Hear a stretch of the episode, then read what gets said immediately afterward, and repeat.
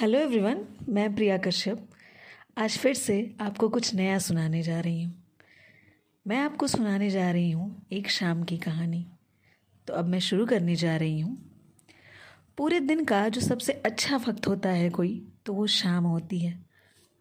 शाम होती ही ऐसा लगता है, मानो सारा जहाँ तुम्हें कुछ याद करने पे मजबूर कर रहा हो।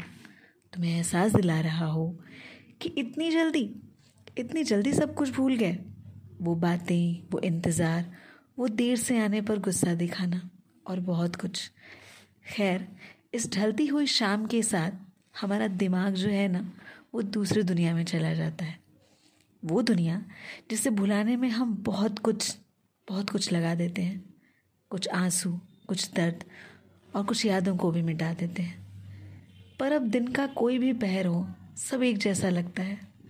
ऐसा लगता है हम पहले ही ठीक थे, जहाँ हमें ना किसी को खोने का डर था, ना किसी को पाने का। अब सब कुछ एक जैसा लगता है। बस मैं और मेरी छोटी सी दुनिया, जहाँ कुछ चाहने वाले हैं मेरे और कुछ अपने भी। शायद ज़िंदगी इसी को कहते हैं। अजनबी होने से लेकर ज़रूरी होने तक और फिर अजनबी बनने तक का सफ़र। इस सफ़र में मैंने बहुत कुछ सीखा है और मैंने पाया है खुद को। एक नए सिरे से। ऐसा सुना था कहीं, पर मुझे लगता है कि यह सच है।